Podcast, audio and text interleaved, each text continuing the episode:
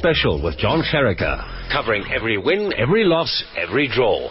Let's move on to, this is a fascinating story. We're turning to Arafat Gatabazi. He's a former homeless refugee. He fled the war-torn Democratic Republic of Congo on foot and found freedom in South Africa. And he's just completed a charity swim around Robben Island to raise funds for South African charity Lifeline Western Cape. Let's find out more about chatting to this amazing individual. Arafat, thanks very much for joining us. Thank you for having me, John. Let's go back to the beginning. D R C, talk us about it. How old were you when you left? Um, I left home when I was seventeen. Mm-hmm. So I'm in South Africa. Uh, it says you're on foot, so you walked all the way from the D R C to South Africa. Talk us about that trip. Um, no, we didn't walk the, the whole way. We got lifts from different mm-hmm. people. We got so much help on our way coming to South Africa. What, I mean, what was it like in the D R C? Why did you have to leave? Um, when I left home, that it's, there's been war for a long time, and in two thousand twelve, the war broke up uh, between the rebels of M twenty-three and the government, and the hometown where I lived got attacked, and that's when I got separated from my mother, and we had to make our way here to South Africa. Okay, so you decided South Africa is going to be great, and when you got here, what was it like? Uh, when we, actually when we came to South Africa, we, we came looking for our aunt who lived here. She escaped the war a while ago. And when we got here, she lived in a shelter, so she didn't have anywhere to put us. And we ended up getting in the street children's home. Mm. And you found refuge in the Homestead local shelter? Yeah, that's where I started my life in South Africa. That was the children's home where I got placed in. What's it like? What was it like when you got there in twenty twelve? Uh, life was very tough because all the kids who lived in the children's home, they didn't have much hope in life. They, most of them, they were used on drugs and being on the street. What stopped you from doing that?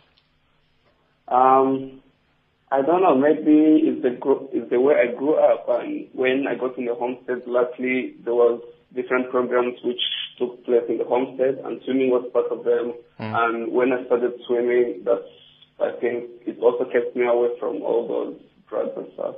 Could you learn? Did you know how to swim before you started being taught how to swim at the homestead? No, I didn't know how to swim. Mm-hmm. Um, the thing which made me get interested in swimming, it was the swimming pool. Uh, the first time I went to swim, we went to the swimming pool, and it was my first time being on the swimming pool, and that was fascinating for me, and it made me want to do it more and more. Which pool did you go to?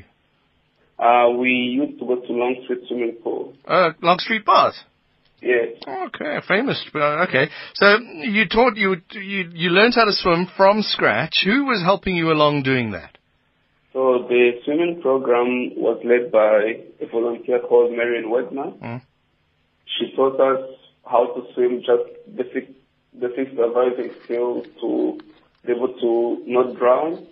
And like when I started swimming, I started getting interest in swimming and started watching a lot of swimming videos. Mm. And the next time when we went to swim, I was trying to swim butterfly, uh, but I didn't succeed much. I was like following water. Yeah. And yeah, and she came and started to show me step by step on how to swim. And that's how the whole thing started. And one day she was at a dinner at a friend's house, and she met Sharon, who is the veteran open water swimmer, and they were talking, and she told him about the swimming program which she does with the homestead, and Calvin was very keen to come and check it out so they can sponsor a boy to swim from mm-hmm. Robben Island to Blouberg. Mm-hmm. And when they came, I was at school, so they chose another boy from the homestead, and when I got to the homestead, they told me the whole story, and I felt like I wanted also to do it, although I thought it was impossible. And I asked Marion if I can get into the swimming club, which that boy joined. So she got me in, and but the boy was getting extra swimming classes with with, with my coach now, Mike, in Cape Point. And he, the boy was getting better and better every day. Mm. So and then I asked him one day if I can join him for swimming training. He said he's going to speak to Selwyn, who was sponsoring his swimming training. And when we asked him, Selwyn said, it's fine, I can join. And after that, the first training which I did with him, they said that I should keep training with him because they thought I was a good influence to him. Okay, so that's how you were introduced to open water swimming, completely different to the Long Street Baths. Yes, it was, out, like, that was just out of Long Street. Hmm. Now, so so now talk us about the Robben Island swim. Did you do the Robben Island to Blouberg swim, or did you swim? I've got here that you swam around the island. So this is not my first big swim which I've done. Okay. Um, in twenty fourteen, I tried, that's when I, I was getting ready to do the Robben Island swim to Blouberg. Mm-hmm. And that was after eleven months of learning how to swim. And I did my first attempt, and I got hypothermia when I had one kilometer to go. Mm. And they pulled me out of the water, so I didn't finish that swim.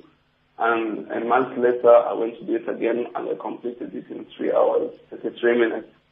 And since then, I've been, I've swam around Cape Point for charity, for children with cancer. And I've also just swam around Robben Island on the twenty-seventh of December last year to raise money for Lifeline. You're raising a lot of money as well. twelve thousand rand of your target, uh, twenty thousand rand is your target. Uh, why, I mean, there's so many other things you could do. Why raise money for charity? Why not, uh, you know, what's the point? Well, like, if you see Lifeline, the work which they do, they offer free counseling to people who are in need with it.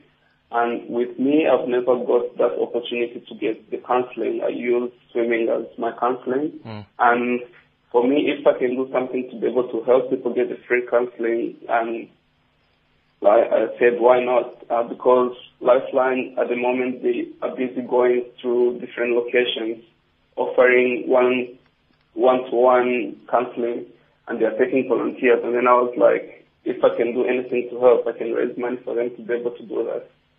Are you helping other underprivileged kids to swim and, and follow your footsteps? Yeah, um, so I've lived, I've left the homestead now. I don't live in a children's home anymore.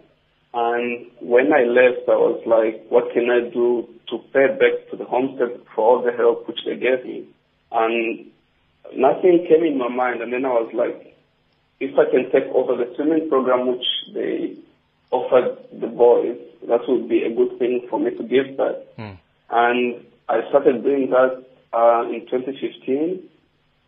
And then since then, I've started like teaching other kids from different children's homes. So I'm also planning to open a swimming academy to teach underprivileged kids to swim. I, I know it sounds like a silly question, Arafat, but what do you want to be when you grow up? That's, that's a difficult one. Like, um, my life keeps keep changing. Right. Like, I would be lying to you if I tell you that what I want to be. Uh, but what I would love to be is me helping people. Okay, so what, what have you got? Have you got something else planned? Some uh, really adventurous sport that you got planned ahead of you? Yeah, I'm planning to do another charity swim mm-hmm. for a charity called Breadline. They take shipping containers and convert them into classrooms to take into locations. Sure. And I'll be swimming from Robben Island to Three Anchor Bay.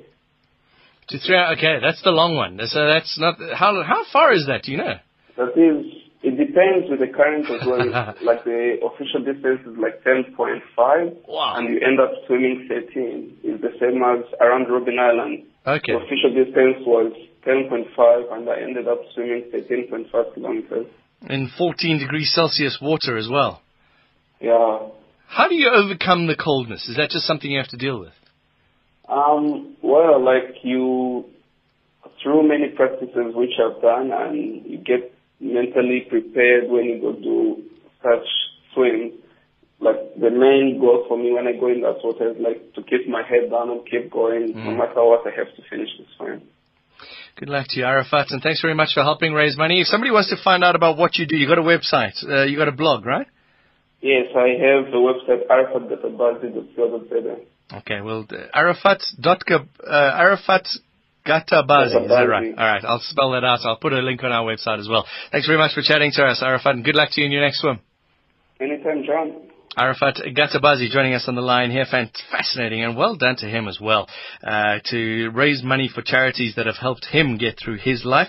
His blog is Arafat gatabazi dot co dot z a. A R A, Arafat, so that's the easy bit. Then gay, let's start that again. Arafat, G A T A B A Z I, Gatabazi.